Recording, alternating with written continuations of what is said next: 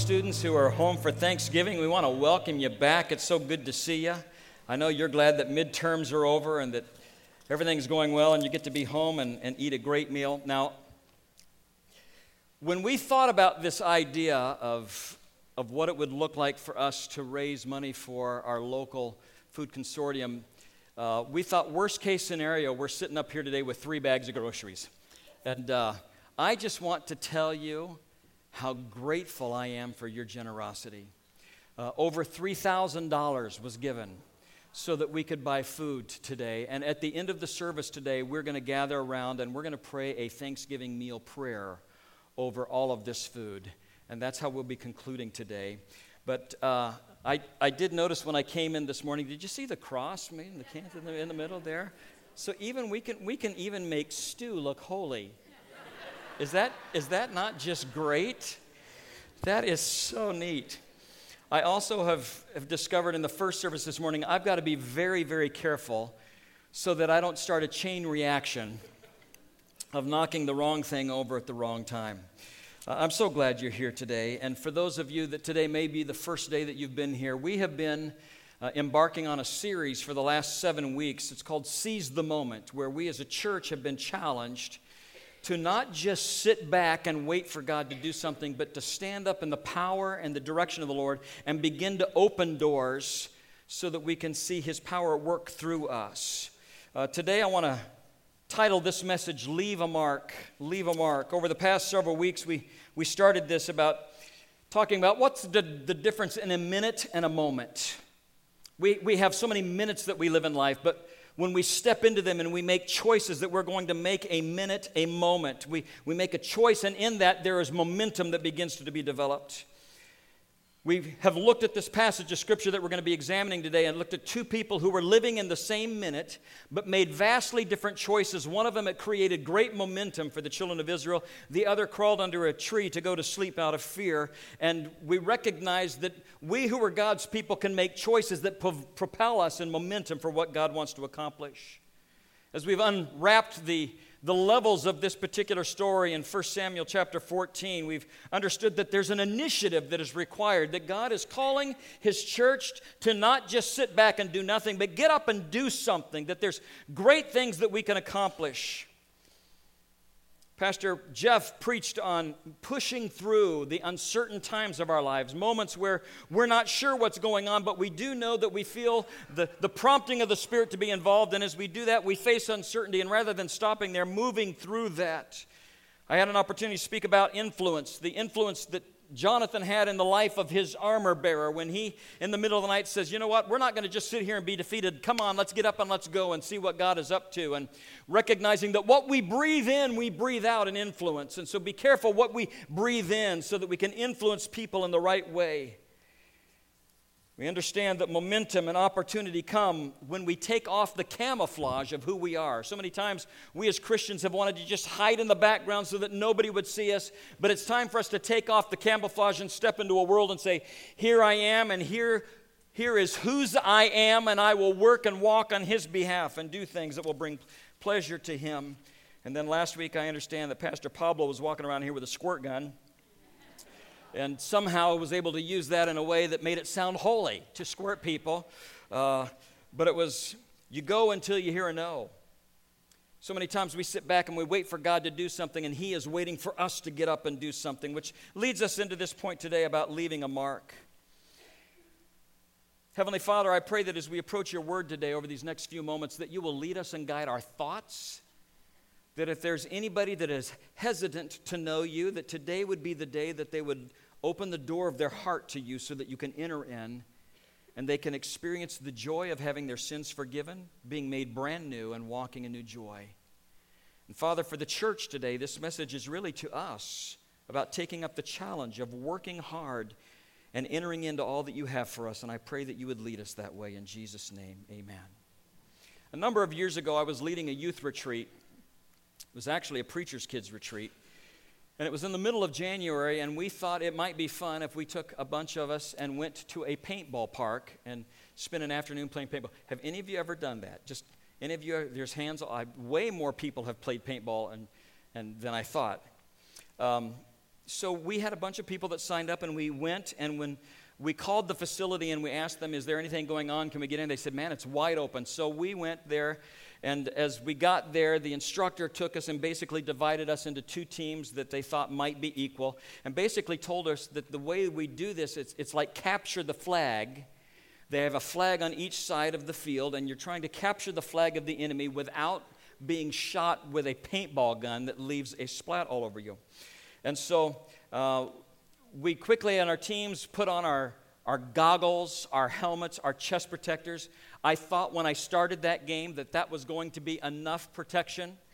Uh, I quickly learned that there are still vulnerable places to be hit. Uh, but we discovered that there's really two ways to play this game.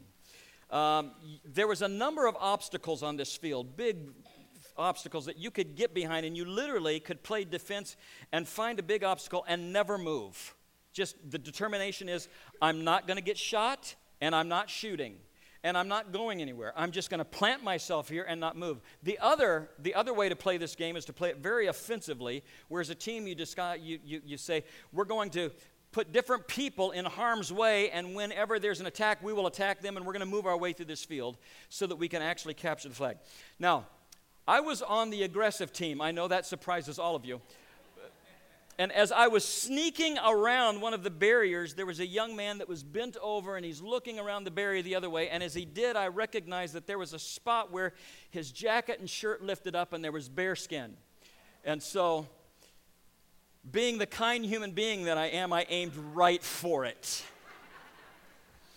and I shot him. Now, here's what we later discovered there's a reason that paintball places don't get used in the middle of January because paintballs freeze. And so we thought it was a God's blessing that there would be nobody there. We walked out of that place with little pock marks all over our body.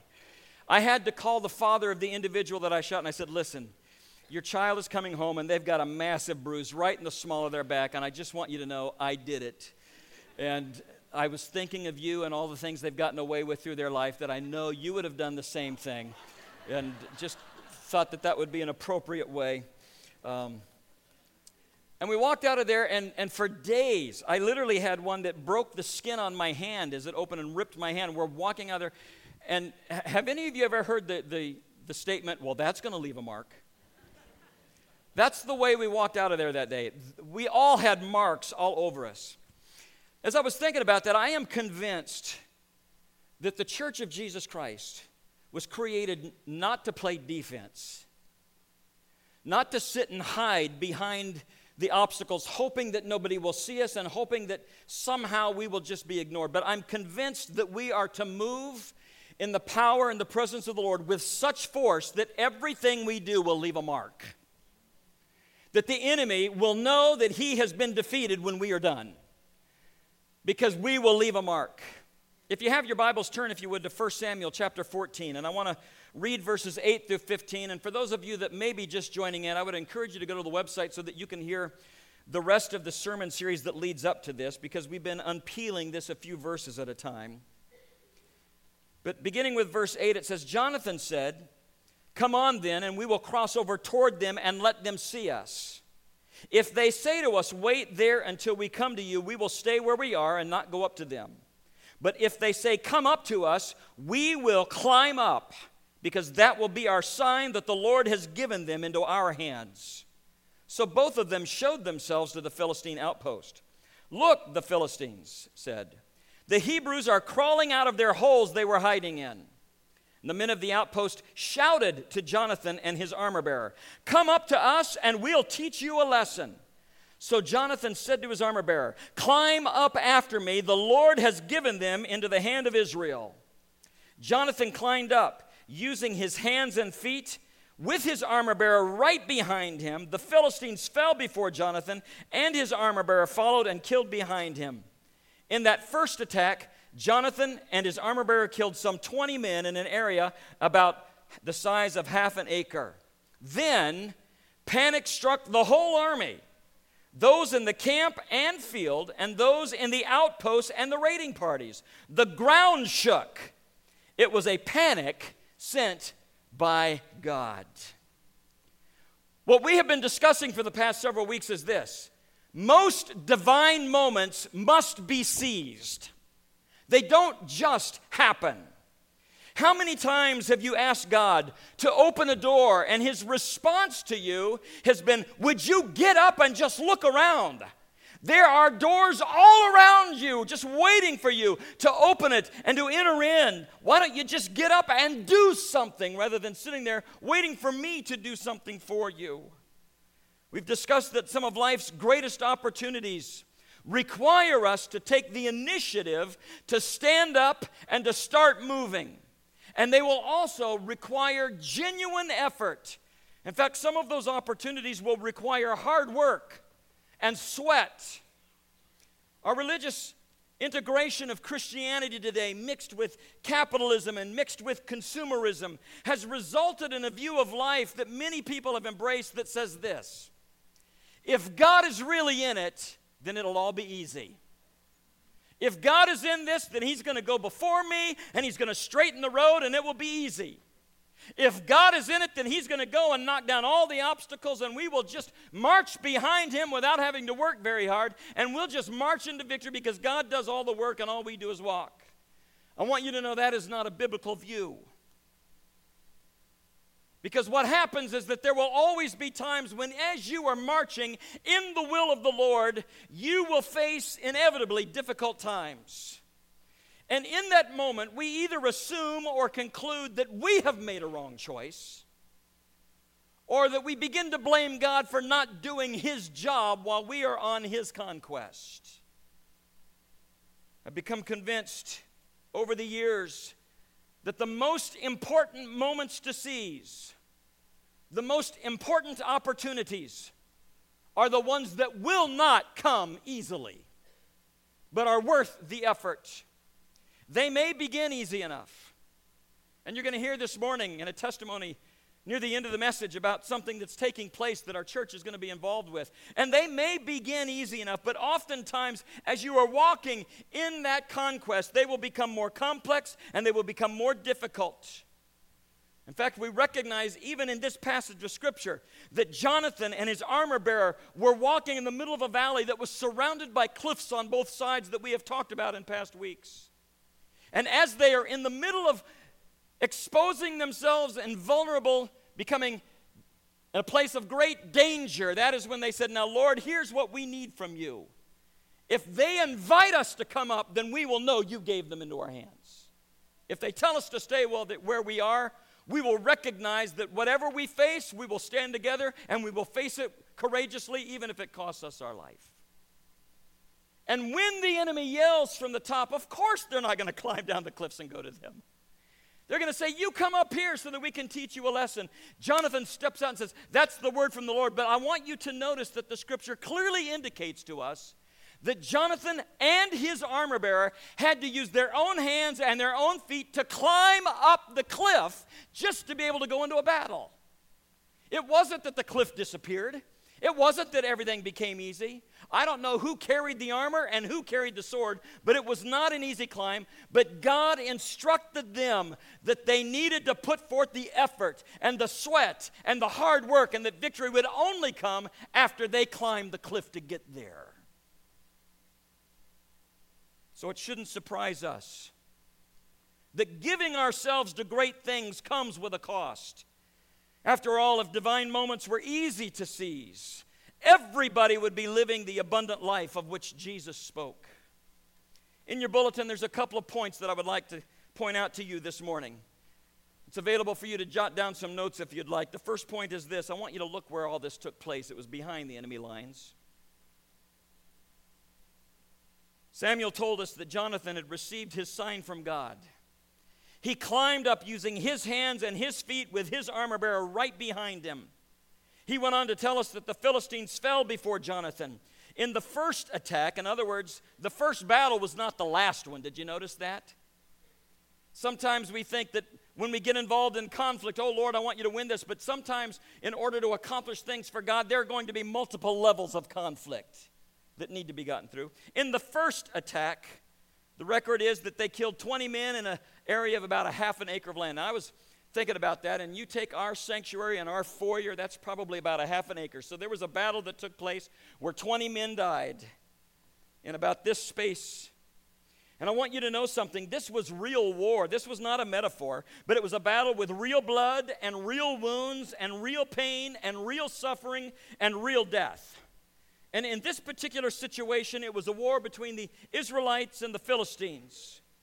God was establishing for himself the people through whom he would invite the nations to himself. And the Philistines had expressed both an idolatry and an immorality that God would not allow Israel to assimilate or embrace. And so, in this first encounter alone, Jonathan's army of he and his armor bearer, the two of them together, were outnumbered 20 to 1 and we're outnumbered 20 swords to 1. But God led them to a battle and led them to victory.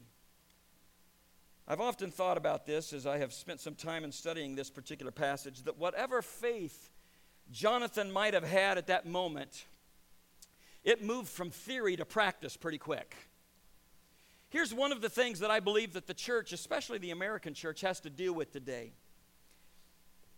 We are dealing in a, in a world where, frankly, we have life pretty easy there's not much that we can't get our hands on. And as a result of that, we proclaim to the world that we are people of faith. And it's pretty easy to live a faith life when everything that we need is around.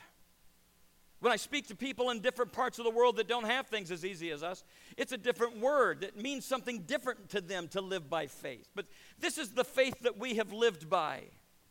I do believe, however, that when the church decides to go on conquest, when we decide to step out of our comfort zone and begin to say yes to opportunity rather than finding reasons to say no, that we step into a conflict where our faith no longer is one that we just get to think about it as a theory, but we have to begin to put it into practice. It becomes something that we then have to live and use and depend on when we understand that as we step into conquest, that we are against an enemy that desires to take us out. So Jonathan understood a basic reality. You cannot be a people of conquest if you're unwilling to enter the battle. Jesus tells us in John 17, 16, listen, we're not of this world. We are working and living and, and conquering a world that is not our home. We are guests here. We're pilgrims. We're traveling through. And Jesus said, Just as I am not of this world, you are not of this world. So we understand that as guests in this world, as travelers, that we are here with a task that God desires us to live. So you can talk all day about what God has promised to do through his people, but you will never live in those promises until you take a step to get up and begin to act on them. And if you act on the promises of God, if you choose to seize divine moments, it will eventually happen. There will come a moment of impact when you will have an opportunity to leave a mark, when your insistence will meet the world's resistance. And in that moment, we stand back and say, Greater is He that is in me than He that is in the world. This might be very well the moment, however, that you begin to ask yourself questions like this What am I doing? How many of you have walked in obedience to the Lord thinking that because you were walking in obedience, it was going to be easy, only to discover that it wasn't? Any of you felt that? One of my one of my greatest concerns as your pastor is I'm always asking God for wisdom for what I lead us into. Knowing that even when we walk in obedience, there's going to be times, and there have been times when I'm thinking, God, I did not see this coming. What are you doing? How many of you know God doesn't always answer those questions right away?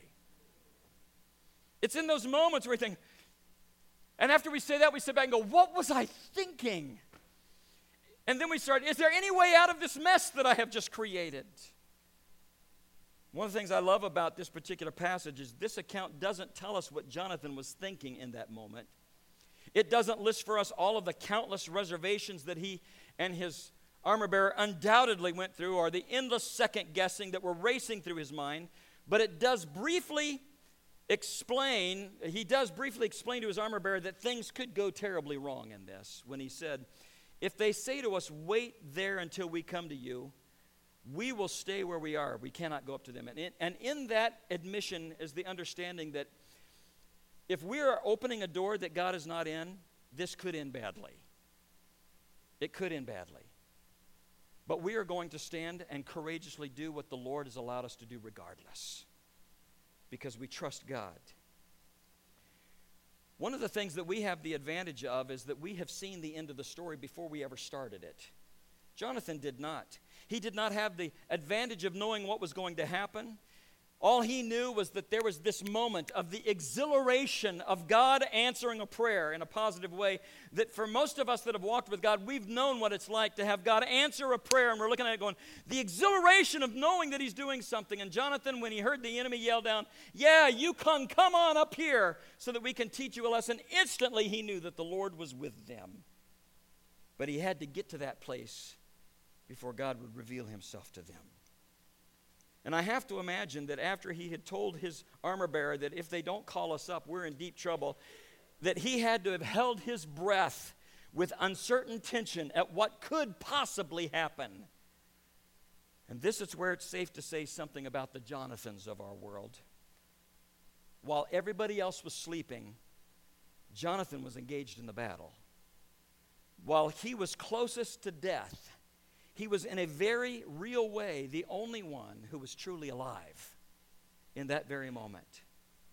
He refused to sleep through this divine opportunity.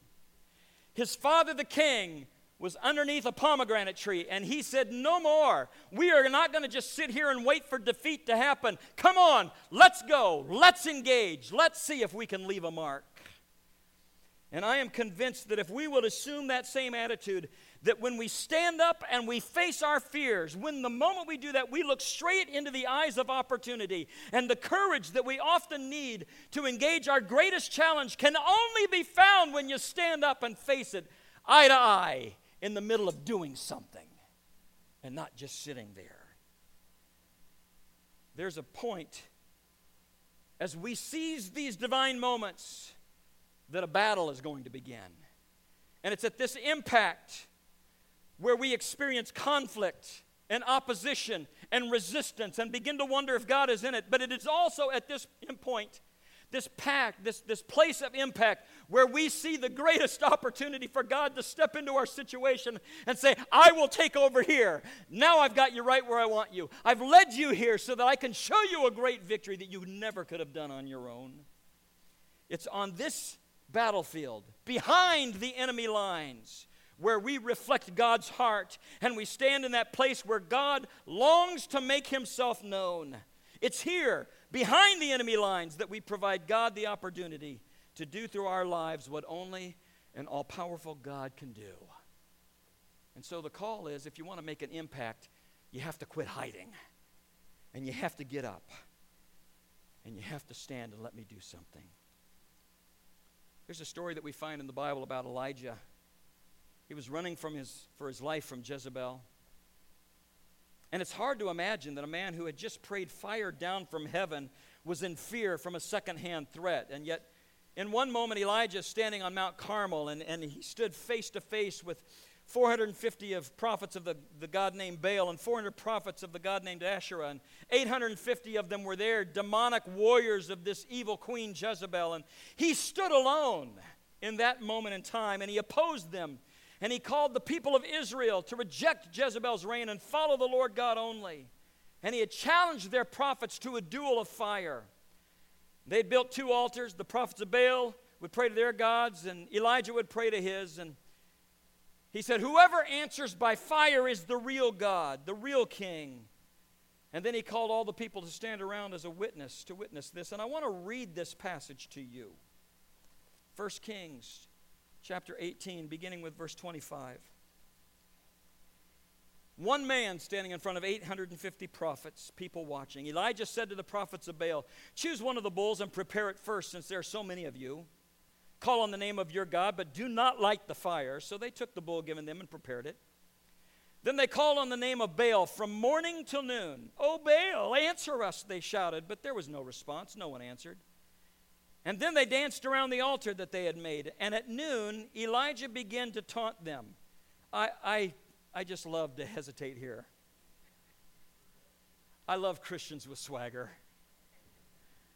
There's just, Elijah doesn't do this if he doesn't know the power of his God. One man, 850.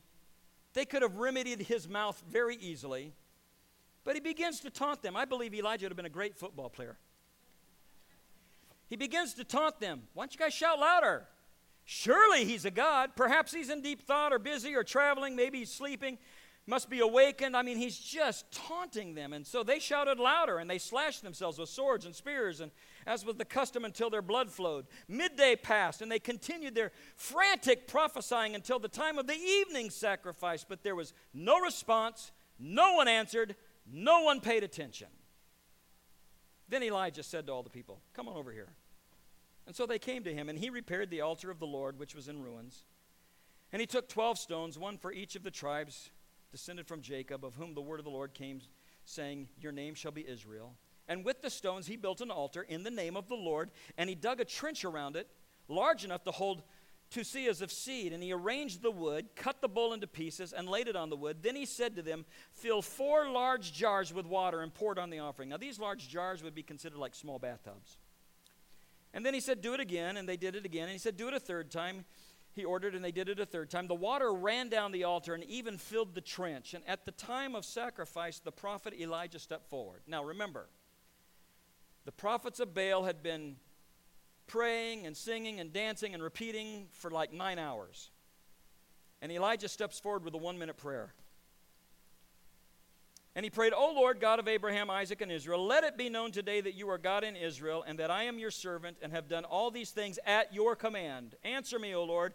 Answer me, so these people will know that you, O Lord, are God, and that you are turning their hearts back again. And I would imagine he didn't even have a chance to say, Amen before fire fell from heaven, whether it was a lightning bolt or whatever it was. It said, Then the fire of the Lord fell and burned up the sacrifice, the wood, the stones, the soil, and licked up the water in the trench. In other words, this muddy place became a steaming hole. A steaming hole. So that nobody that was watching what was going to go on could ever, for one minute, sit back and say, God did not answer overwhelmingly in what he was doing. And when all the people saw this, they fell on their face, prostrate, and cried, The Lord, He is God, the Lord, He is God. Now we see this, and we understand that out of this great victory, that you do not always live on the mountaintop, even after great victories, but there are times that we struggle to go through things. Following this, the unexpected happened. With Elijah at the pinnacle of his ministry, we find a man just days later lying at the bottom of a spiritual gutter, his faith just in shatters. Because Jezebel had heard what had happened to her prophets, sent a messenger that threatened to kill him, and he was afraid. He ran for his life. And after wandering for a brief time in the desert and after struggling with suicidal thoughts, he found himself at a cave in Mount Horeb. And while he was hiding in the cave, God came to him. And he asked him an important question that I think he asks each of us. You find it in 1 Kings 19:9. He said, "What are you doing here, Elijah?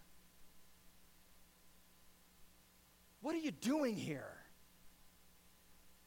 Elijah had seized, had seized so many divine moments, but he had hit a wall and he was overwhelmed and he was exhausted and he felt he couldn't go on. And God's solution was simple. He commanded Elijah to go out and stand on the mountain in the presence of the Lord, for the Lord was about to pass by. And as God passed by, there was a great and powerful wind that was followed by an earthquake, which was followed by fire. And Elijah explained that he was not in any of those. God, we find, was only in the still small voice asking Elijah, What are you doing here? And here's what this means to us. Whenever we run from challenges that God sets before us, He asks us the same question What are you doing here? Whenever we settle for a life of mediocrity, he asks us the question, What are you doing here? Whenever we decide that just living an average Christian life is good enough, he says, What are you doing here? When we settle for simply existing, God asks his church, What are you doing here? And the solution is to stop running and stop hiding from God and listen again to his voice and say, Wherever you are, I want you to know God will find you. And that's not a threat, it is a promise because it was in the presence of the Lord that Elijah was renewed. And we, oh church, have got to come to understand that in the middle of the difficult times of seizing divine moments, in the presence of the Lord, there's strength and renewal for God's people to be able to continue on. So don't be surprised if in your fear and in your weariness, He challenges you to get up and to be strong and to open up the doors of opportunity that He has all around you. And get up in church, make an impact, leave a mark, because I, the Lord your God, am with you. Second Chronicles 16 9. He says, For the eyes of the Lord range throughout the earth to strengthen those whose hearts are fully committed to Him. He's actively looking for those that are taking advantage of their moments, looking for opportunity, and said, I will strengthen you as you go, and I will empower you. So Jonathan moved with God, and God moved with Jonathan. And it may sound strange, but God joined Jonathan's efforts as he took advantage and seized a moment. And here's what you need to know it wasn't that Jonathan changed God's mind, it was that Jonathan was determined in his life that he would be an expression of God's heart with everything he did. And he was not going to sit back and allow defeat to ruin him and ruin God's people. He said, Let's get up and do something. And because he expressed the heart of God and all of that, God acted on his behalf. And the tables quickly turned. And Jonathan and his armor bearer against a huge army saw God's purpose advance because they stepped into a moment and it turned into momentum and it changed the nation. The second thing that I want to end with today is his kingdom come. You know, when Jesus was teaching his disciples how to pray, he instructed them to pray this word, these words Your kingdom come, your will be done on earth as it is in heaven divine moments, divine opportunities that you stand up and say, I'm going to go and do this because I feel God is in it or He could be. It gives us an opportunity to express Him. These divine moments usher in the kingdom of God and the presence of God into situations that you walk into because you are a carrier of the Holy Spirit. Because He dwells within you and empowers you and leads you and discerningly he leads you wherever you go. And whatever you do you're walking under the commission of a god who says that i will empower you and his kingdom comes to work through you. Wherever you go when you seize the divine moments. We may not think about it but our actions illuminate what god is doing and divine moments create an opportunity for even more than that to happen during this series, these past several weeks, I've had several people come to me and, and begin to share with me things that have happened as they have decided to step up and open doors. And, and rather than finding reasons to say no to God, begin to find reasons to say yes to opportunities to come to see what might happen. I've asked Alex and Lesia Savage to come because I want them to share a testimony with you of what is happening that ultimately is going to have an impact on our church and the ministries that we are going to be entering into.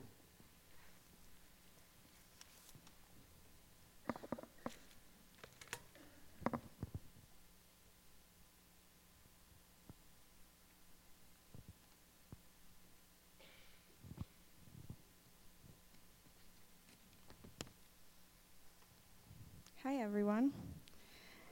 So, this is our second time doing this today, and I'm still nervous, just like Pastor Pablo preached last Sunday. I have my notes just in case. Um, but we're here to share what God has been doing in our lives. Um, so, I'll just go right to it. Um, I've had dreams or desires uh, to go on mission trips since I was a young girl probably 15 years old. Um, and there were many opportunities to do that. However, I always told myself, um, probably out of fear and uncertainty, I always told myself, um, that's not the perfect timing. Uh, that's not the time yet for it. Uh, God will reveal to me when the perfect timing will happen. So last year, um, there was an opportunity to go to Ecuador and uh, Alex and I decided that we will go together. And I was super excited to go on a missions trip with my husband, and I thought that must be an opportunity.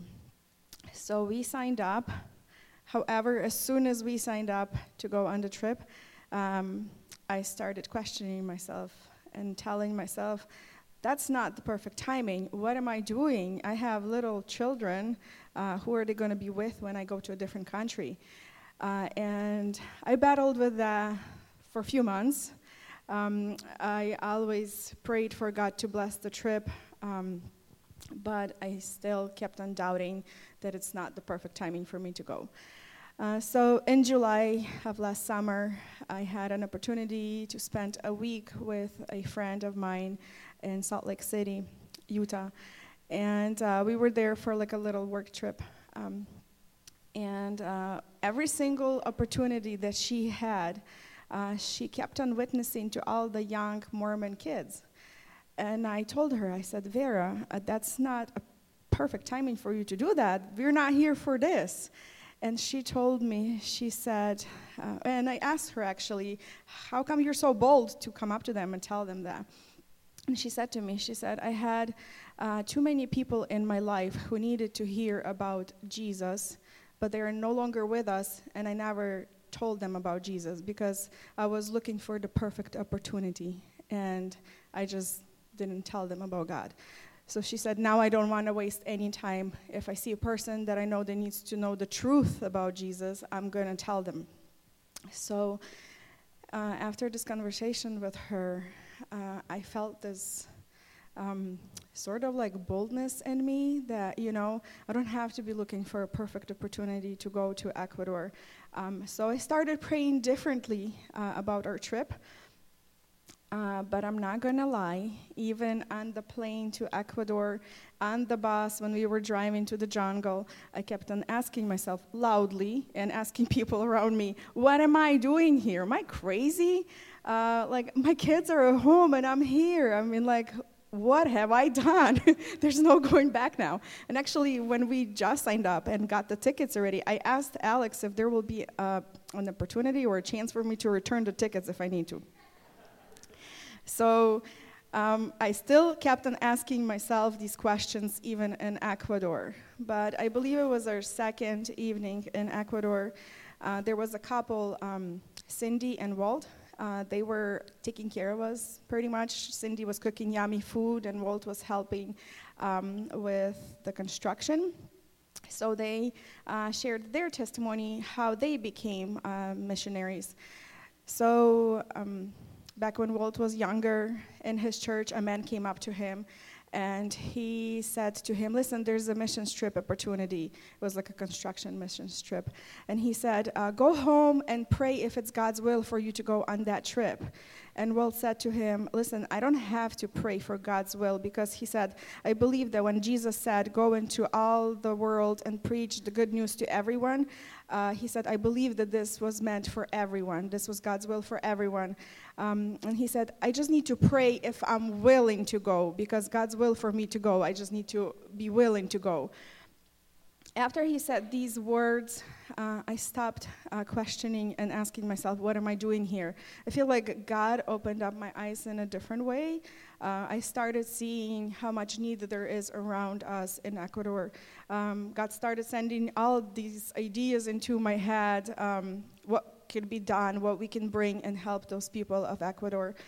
Um, and uh, I actually kept on telling everyone uh, I'm in love with Ecuador people. I kept on telling them that I will be back. Um, but, you know, when we were even in a plane, I kind of felt like, yeah, I'll be back in a few years, 10 years or so when kids get older. Uh, but got things differently. So I'll give the microphone to Alex and he'll tell you the rest. Hello. So um, I'm going to tell you about uh, part two uh, of what uh, God has been doing since the trip. And um, um, we came home. We needed a nice week of uh, relaxation, and we definitely took it on a camping trip. Um, and um, we just went about our lives, obviously, you know, just doing what we needed to do. And uh, I think it was three or four weeks after the trip, um, a uh, physician that I had just met um, affiliated with Le Moyne College. Um, and uh, she came up to me and said, Hey, look, there's um, a uh, clinic that I'm closing, and I would like to um, ask you if you know anybody who'd be willing into gr- uh, grabbing the supplies and everything in the clinic, essentially, um, and uh, just to kind of give it into good hands and go from there.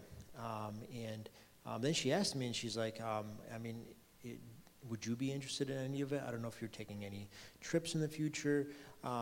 Is this something that you would consider looking at? And I said, Are you serious? And so um, she's like, Yeah, yeah, come over. You have first dibs. So we went. I went to her clinic. Um, she's like, Everything and anything could be yours. Um, and I'm like, geez, how much do I take? You know, like, do I just take, you know, a little bit? You know, take, you know. So I was like, okay, I'll, i chose chose my things, and she made a mental note of what we were going to take. Um, and so, um, uh, two trucks in, um, I'm like, do I take all of it?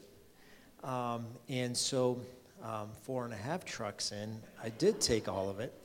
Um, but there was a moment um, during that time period where I was thinking of what am I doing with this? Um, I have no plans. Um, I have no vision of what I'm doing with this. We had thought about going back, but we didn't have anything. And going even further back, even before the trip, you know, one of the things that God really taught me was that I could trust God in all and everything. Um, that all of the supplies that you guys already heard, everything that we had um, intended to buy, everything that we wanted to buy, um, was completely covered. Um, and um, it was a lot of money. It was a big investment, but God had taught me during that process that He's got everything covered. And so when this opportunity came to, to grab an entire clinic. Um, by the way, um, I am a physician assistant and my wife's a medical assistant, so we're just not like grabbing a clinic here. Um, so um, it's something that um, when the opportunity came, um, we knew that God could potentially do something phenomenal with this. And what I wanted to share with you guys is that was something that's been said before um, in this Seize the Moment um, series that uh, Pastor Doug and Pastor Pablo have shared with us um, is that between faith and hope, there is risk. And um, another thing that really stood out to me in, in, a movie that I saw many, many years ago, um, and it's called The Last Flight Out. Um, and this is a quote that one missionary there who um, in the movie ends up dying, but this is what they said before they died. They said, There is no better place to be than in the center of God's will unless it's in His presence. Um, this resonated with me so much that I even sh- shared it in Haiti in one of my devotionals, um, and it's always been with me. And w- looking back at what God has done so far um, from the Ecuador trip, there's been no better feeling. There's been no better um, I don't even know how to describe it. Um, it's just it's just been phenomenal to see what God is doing, and to see what God and to just anticipate what God will do in the future. Um, and and it's just you know it, it's so amazing that even between the services, God is doing some phenomenal things already. Um, and um, and this will, I'll lead into into saying that um, we are planning the next trip um, to Ecuador, and that trip is tentatively planned for uh, June 27th. Um, so this is going to be a 100% medical mission oriented um, trip as of right now. Um, and um, what we're looking for, um, or who we're looking for, I should say, um, is two or three uh, medical providers, uh, whether it be you know physicians, uh, NPs, PAs. we're going to look also have uh, at least two or three medical assistants, RNs, uh, nurses aides. Uh, we definitely need pharmacy techs, pharmacists, and um, a couple interpreters if um, that, that's something that we have to provide for um, the, uh, the providers or the pharmacists at the end. Um, and then, this is the new and developing news, uh, we are looking for um, a dentist uh, dental assistant or dental hygienist now uh, because um, God is so good and He knows what He's doing even when I don't, I can't even imagine it. Um, so um, so the team is growing. The team is already being um, built, um, probably more than I can imagine right now. But it's something that's very exciting to see how God is using all of us to seize the moment. There's an opportunity that God has given to us, um, and we encourage you to do the same. Um, thank you for your time.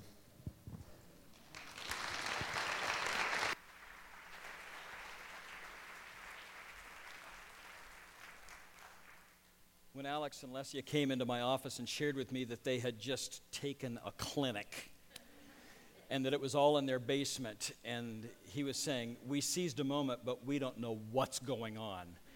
The next week, I was at the church where my son is a pastor at and uh, had the opportunity of dedicating my, my grandson. And at the end of that service, I had a man who is in charge of the construction for much of what goes on in our, in our New York area uh, who came up to me and he says, you don't, you don't happen to know any churches that are doing like medical trips, do you? Uh, he says, because we have medical people here that want to participate but want to go on a trip where their skills would be used. Uh, and I said, I'll have an answer for you by next week. Uh, I had an opportunity to speak to our, our network superintendent, Dr. Dwayne Durst, that week, and, and said, Hey, I just want to share with you some things that are happening and, and ask if you would mind if Grace Assembly could be the hub for our network to develop medical missions trips for New York. Uh, and uh, he graciously said that he felt we had the capabilities of, of, leading things like that. So, folks, we're seizing a divine moment. Uh, when God starts giving you clinics,